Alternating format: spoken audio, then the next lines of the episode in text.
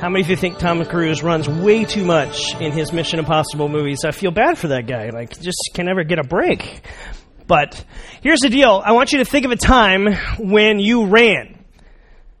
I know for some of us, it's been a while. Um, but maybe, like, maybe, I know some of you, like, you run for, like, just fun. Good for you. Um, you know, you, you run, you like eat 5Ks for breakfast, and that's awesome. I've never had that for breakfast and don't want to. But some of you, maybe you run after toddlers because they have never ending energy, right? And that's your life. That's the season you're in, and you feel like you're always chasing them. You're always running after things. Some of you run for a sport, and you do that because you're you're either an athlete athlete or you are a, an amateur athlete. I used to play soccer every Friday night and run. I know it didn't look like it, but I would run occasionally. Um, and it was this crazy thing that just drove you because you're like, I can never jog, but I could chase a ball because there seemed like there was some point to it of me running after that. Maybe you run in a lot of ways. Maybe you're sitting here and you're like, Jack, I don't run. I occasionally run to the store, but I drive there. And I will take that. Good job. Um, because here's the deal we all run in life. In fact, we run after many things. We run after either achievements or accomplishments or experiences or things that we want to acquire. We, we think by gaining those that we're going to bring some meaning and significance to our life, and some of that is true.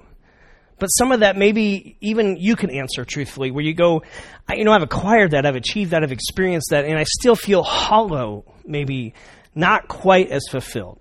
So we run after things in our culture and in our world. We run uh, toward things. We run toward people we love and people we cherish. You know, I'm just every time. Doesn't this get you like when a soldier comes home, especially like with the baseball season starting today, and they have like the the guy he's been deployed for a year he comes back and he's in the catcher's gear, right, and he's behind home plate and his son's like throwing the ball, the first pitch, and every time he takes off the mask and the son starts running, the kids start running, the wife starts running. Every time I'm like a baby when I see that. I just cry because I think about how cool is that? Or maybe you've seen that in an airport. Anyone ever had to run through an airport before to catch your plane? Because that's another reason you run, and that's annoying um, with that. There's lots of different ways that we run. Maybe we run toward things, we run after things, we run away from things too. We run away from things that maybe aren't in our past that we wish people wouldn't know about or we wish we didn't even remember and we try to run away from it. We run away from the fears and the risk that kind of get thrown at us in life. We want to run away from those. We run away from moments that are daunting and maybe overwhelming, and, and you just want to shut down. And so, in a lot of ways, we kind of run and hide. And then there are those moments in life where you run smack dab into something. And you know this feeling. You know this sense. You know how it's played out in your life where you run into something, and in that moment, it forces you to face it.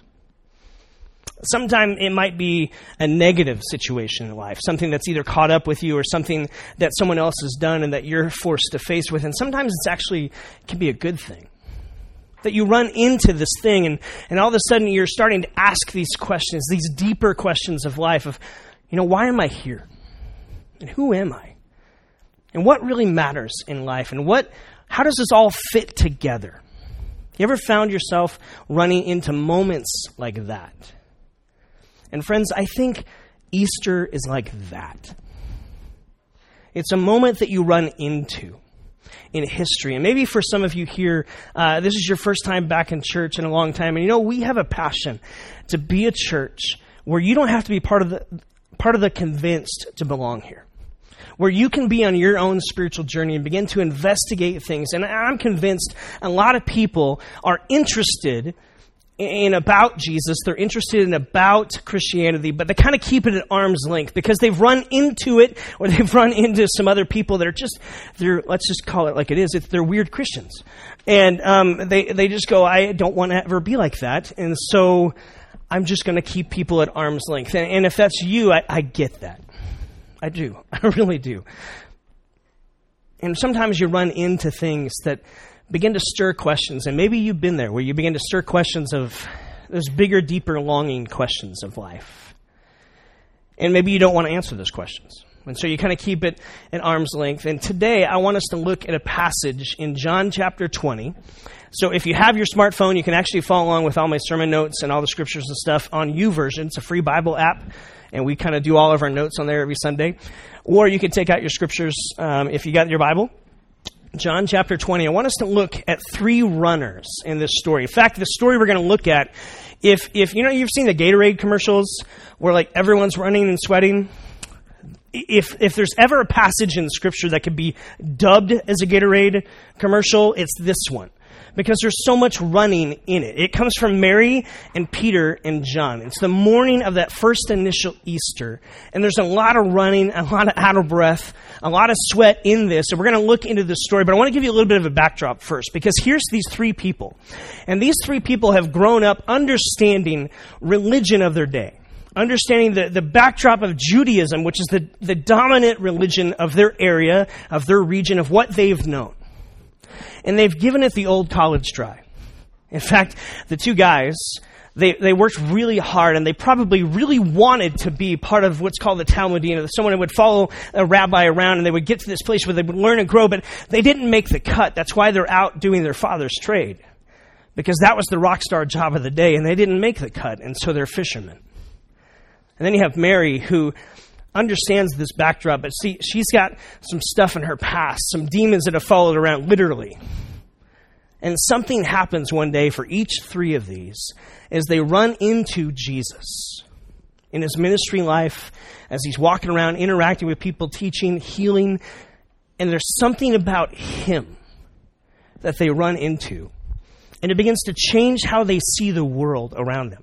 They begin reorienting, reorienting their life around him, following after him, and everything is going great. It seems like things are falling into place. And it's the week before when we celebrate Easter. It seems like it's hitting this crescendo of this movement of Jesus and what they're a part of, this, this uh, journey that they're on with him. And they ride into town into Jerusalem, and there's crowds. Like, not just a couple, like, groupies, like crowds of people that are cheering Hosanna they're cheering for Jesus. And they're riding, they're kind of on the, the front seat of this adventure. They're the close ones in the niche of this group. And they're unbelievably enjoying the journey of the moment. But see, then the week of Easter begins to unfold. In reality, it really begins to unravel. As they begin to see that, that cheering crowd turns and silence becomes, and what should have been the loud crescendo of the music and the moment they were in, all of a sudden the music stops. And they're left with silence. They're left with confusion. As Jesus is arrested, and they scatter. And from a distance, they look in, they peer in, and they begin to see this mock trial. They begin to see him beaten, scourged by the Romans, and then taken off and crucified and lowered down off the cross, dead, and carried to a tomb. And a stone rolled in front and sealed. And here's what I bet they thought the same thing you would. Well, I guess the song's over. See, no one writes a story or a song on the other side of a tomb. Because here's what we know that's like the ultimate marker of the end. Uh, there's nothing after that, not even in fairy tales. And so everything they've hung on to is suddenly gone. And I don't know what caused Mary to go back to the tomb. My hunch is I bet she was searching. See, what what do you do? Where do you go when everything you put your hope in is suddenly gone? And in those early hours of that Sunday morning, we find Mary kind of making her way to this tomb, maybe to collect her thoughts, maybe just to kind of get her bearings and figure out the swirl of everything that's happened in the last seven days and where do I go from here? And she rounds that corner. She sees a tomb open. And it wasn't like that three days earlier. A stone rolled away. It wasn't like that three days earlier. It was sealed, and there was there were soldiers guarding it. And all of a sudden, she sees this empty tomb, and she she's befuddled. She's confused. In fact, her initial reaction is skepticism, conspiracy. For some of you, I bet you feel a lot the same way sometimes when people talk about religion or pastor dudes start talking or people or Christians in your workforce begin to, to bring things up. And maybe what stirs within you is maybe what stirred within Mary this conspiracy, this skepticism of what's really going on. So, can I just read to you what takes place? She rounds the corner. She's there early in the morning. This is chapter 20, verse 1. Early on that first day of the week, while it was still dark, Mary Magdalene went to the tomb and saw that the stone had been removed from the entrance. So she came running to Simon Peter and to the other disciple, the one Jesus loved. This is John who's writing this letter. He always describes himself as the one Jesus loved. That's a beautiful description to hang on to for yourself because you are loved. So John's writing this account. Mary shows up. Peter and John hear the story and they're going, I don't know if I buy that. So they take off running to the tomb. She says they've taken the Lord out of the tomb, and I don't know where they've got him, where they put him. So Peter and the other disciple start for the tomb. Both were running, but the other disciple outran Peter, reaching the tomb first. I really think that's funny.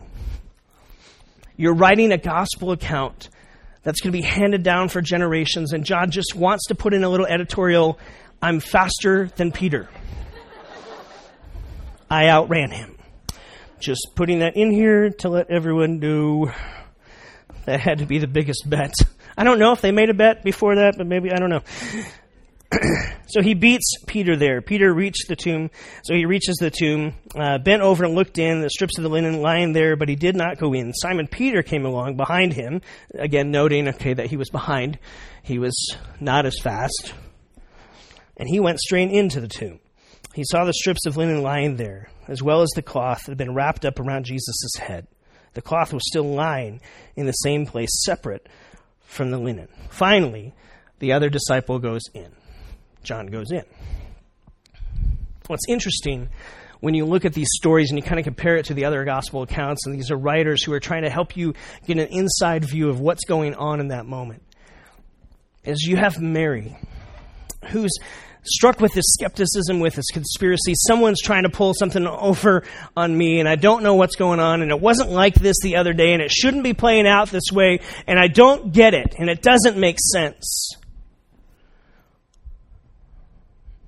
Struggling.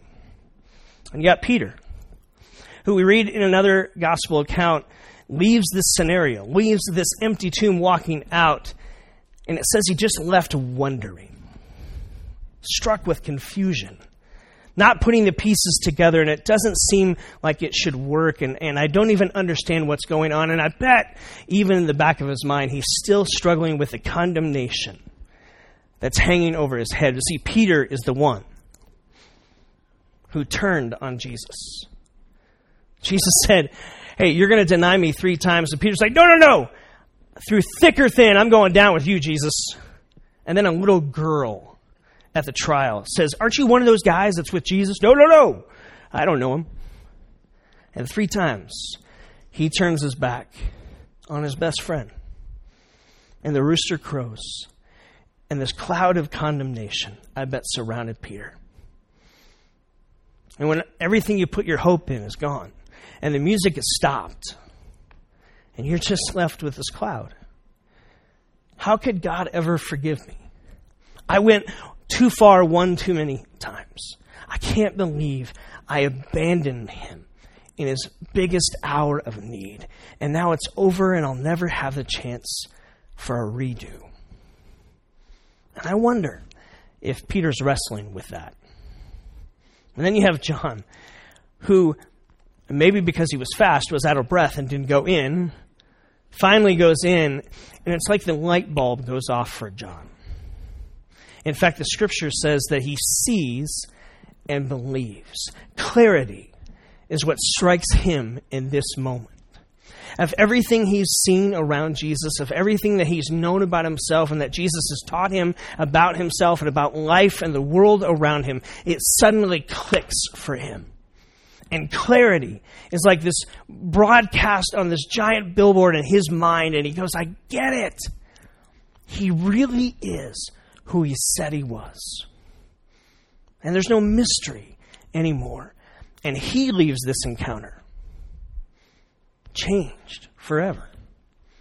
See, those three people ran into Easter, and they were forced to face it. And for one, it was kind of this sense of conspiracy, the skepticism, this wondering, the searching still. Arm's length, maybe. For Peter, it was confusion, struggling. I don't quite understand. I don't get it. Maybe this cloud of condemnation still overwhelming him. There's no way for me to get back.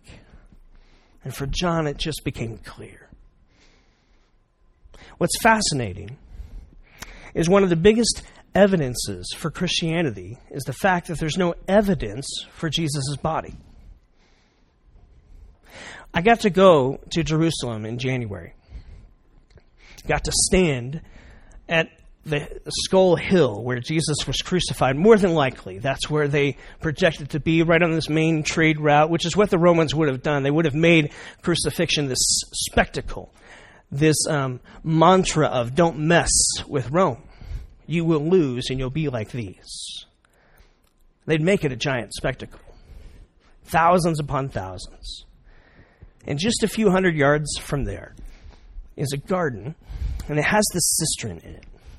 This cistern's been watering this garden for well over 2,000 years. It's a beautiful garden. It's peaceful. And there's this tomb that's cut right into stone. And we know that Jesus was laid into a tomb cut right into stone because the scriptures tell us so, and that um, you have two guys that would have taken him down that were Pharisees and, and, religious leaders of the day, but didn't really go along, and they really actually liked Jesus and wanted to align themselves with him, but they were scared to do so. And so they did at his moment of death, and they put him in this tomb. And Sabbath was coming, so they didn't have time to make proper preparations for the body. And so that's why people are coming back three days later after the after the Sabbath time had ended and they were freed to go and back and to finish preparing the body. And in this garden tomb, a stone is rolled away. And you can see literally where this giant rock would have been rolled, the trough that it would have been in to move. In fact, I think you have this picture. And here's what I saw in January nothing. Nothing. Nothing there. The fascinating thing is so many leaders throughout history. You can go to their tomb, and they're there. They will not talk to you, but their body is there. And in this moment, when you look at running into Easter, you are forced to face a reality that historical evidence begins to point to a high, high probability of Jesus actually doing what he said he was going to do. I'm going to go to Jerusalem. I'm going to be handed over to the leaders. I'm going to die, and on the third day, I'm going to rise again. He said that several times. I don't think his early followers got it. Some of the historical evidence is just the rise of the church in itself.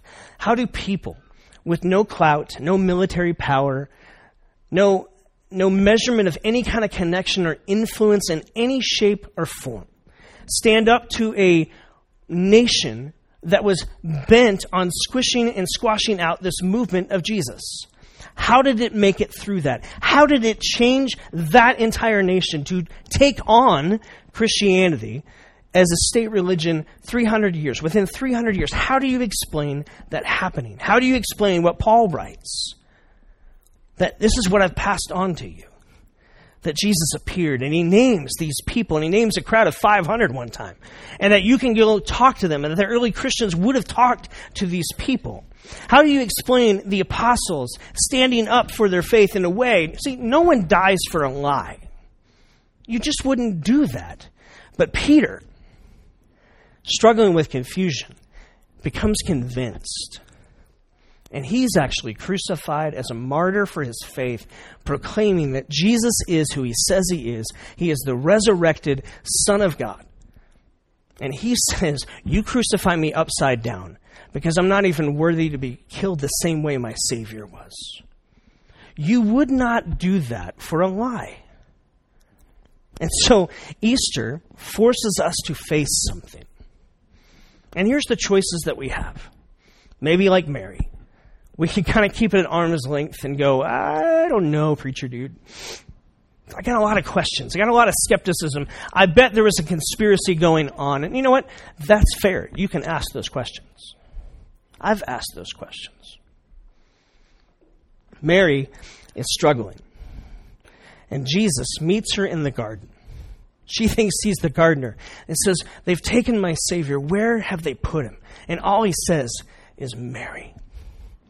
And she hears her name. Not the first time, probably several times, that she's heard Jesus say her name.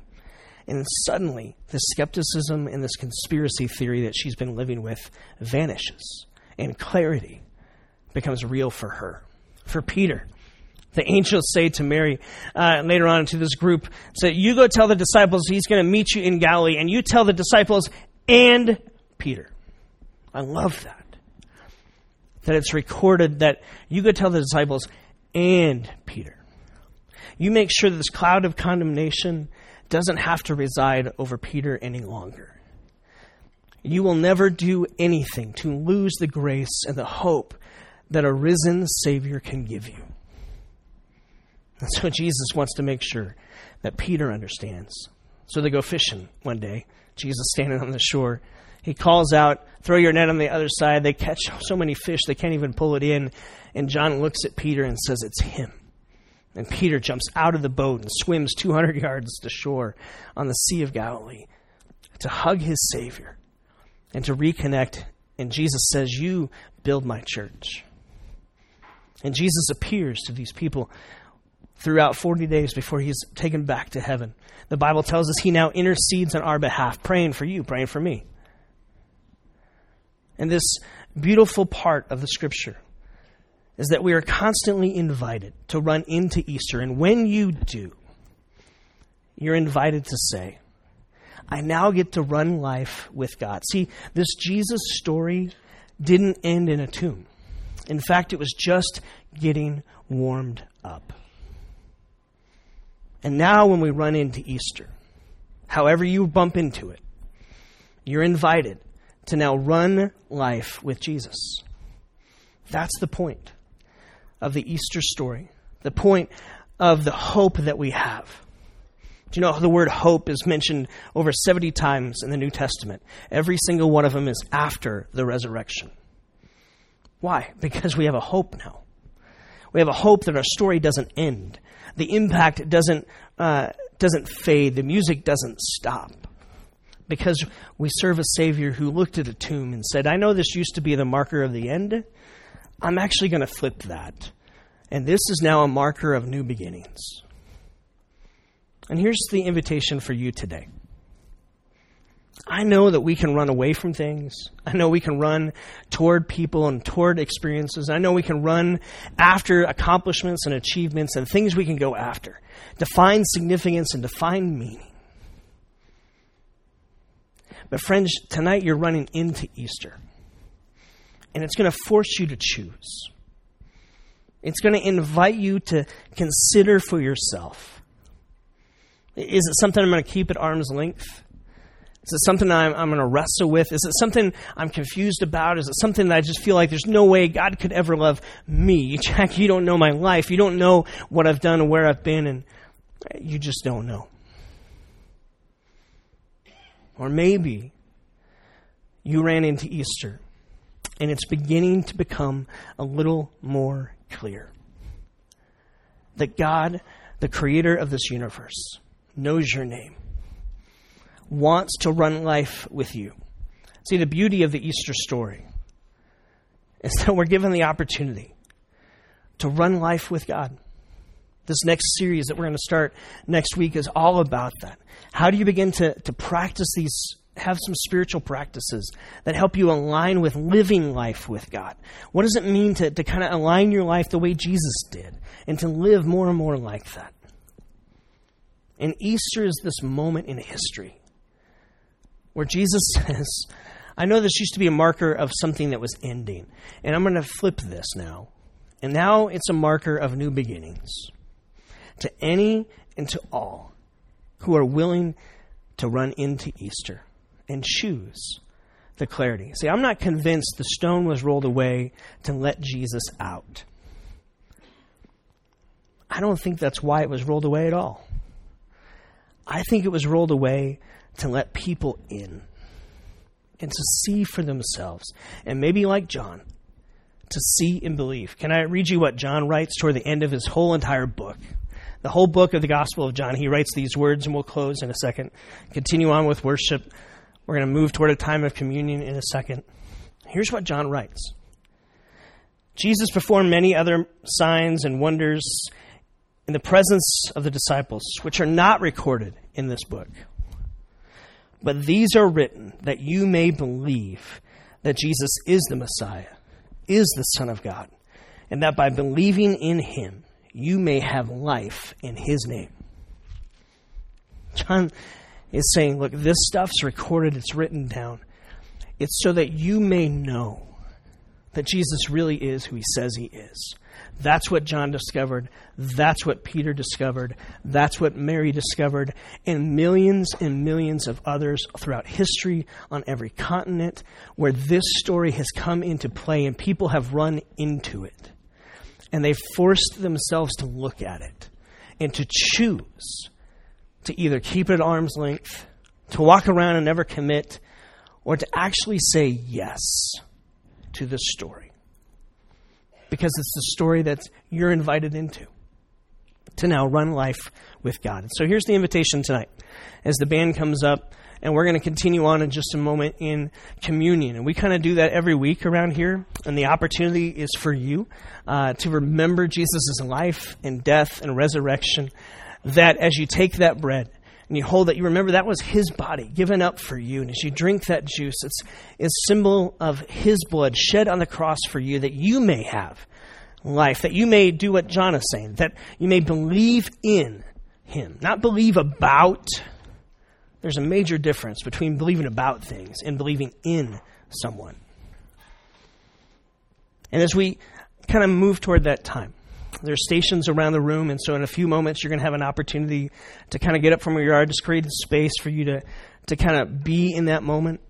We're going to end our evening with a couple songs, and then we're going to be off into the night. But I'd be remiss if I didn't just extend a simple invitation, not a high pressure thing, but a simple thing for you. Maybe you've been sitting here and you're the person like Mary who was like, dude, all religion is conspiracy. It's skept- you're just skeptic. And I get that. And maybe you're confused, and maybe maybe like Peter, you just think I've done too much. And maybe somewhere in this story, as you've been running into Easter, God's been nudging your heart to say, maybe this is actually clearer than you have given it credit for. Maybe it's actually the real deal. And so here's the invitation tonight. I'm just going to ask you to bow your head right where you're at. And uh, we're just going to create some space for you to think. And for some of you, you're a follower of Jesus, and, and you come to this church, you're a part of this church family, and tonight, maybe this is just you running back into Easter and saying, God, I just want to re anchor myself to the reality that the resurrection power of Jesus is available to me on Monday and on Tuesday and on Wednesday and on Thursday and the weekend too. That it's not about you have to run life by yourself. It's that you have a risen Savior who says, Come run life with me. You are never alone or abandoned. For some of you, maybe skepticism has been your journey. Maybe condemnation or feeling like God would never accept you has been your journey. And I'm here to tell you tonight is your night to say, I want to come home and to have a relationship with my Creator. And I'm going to give you an opportunity just to pray a simple prayer with me, and then we're going to move on. And that's all we're going to do. And so here's that prayer. And if you believe this and if you want to put your trust in Jesus tonight, I'm just going to ask you to pray this right along with me. Just say, Jesus, I believe in you. I believe you came for me. That you died and that you rose again. And I may have lots of questions. But I believe the clarity of your love for me. And I receive your hope and your grace tonight.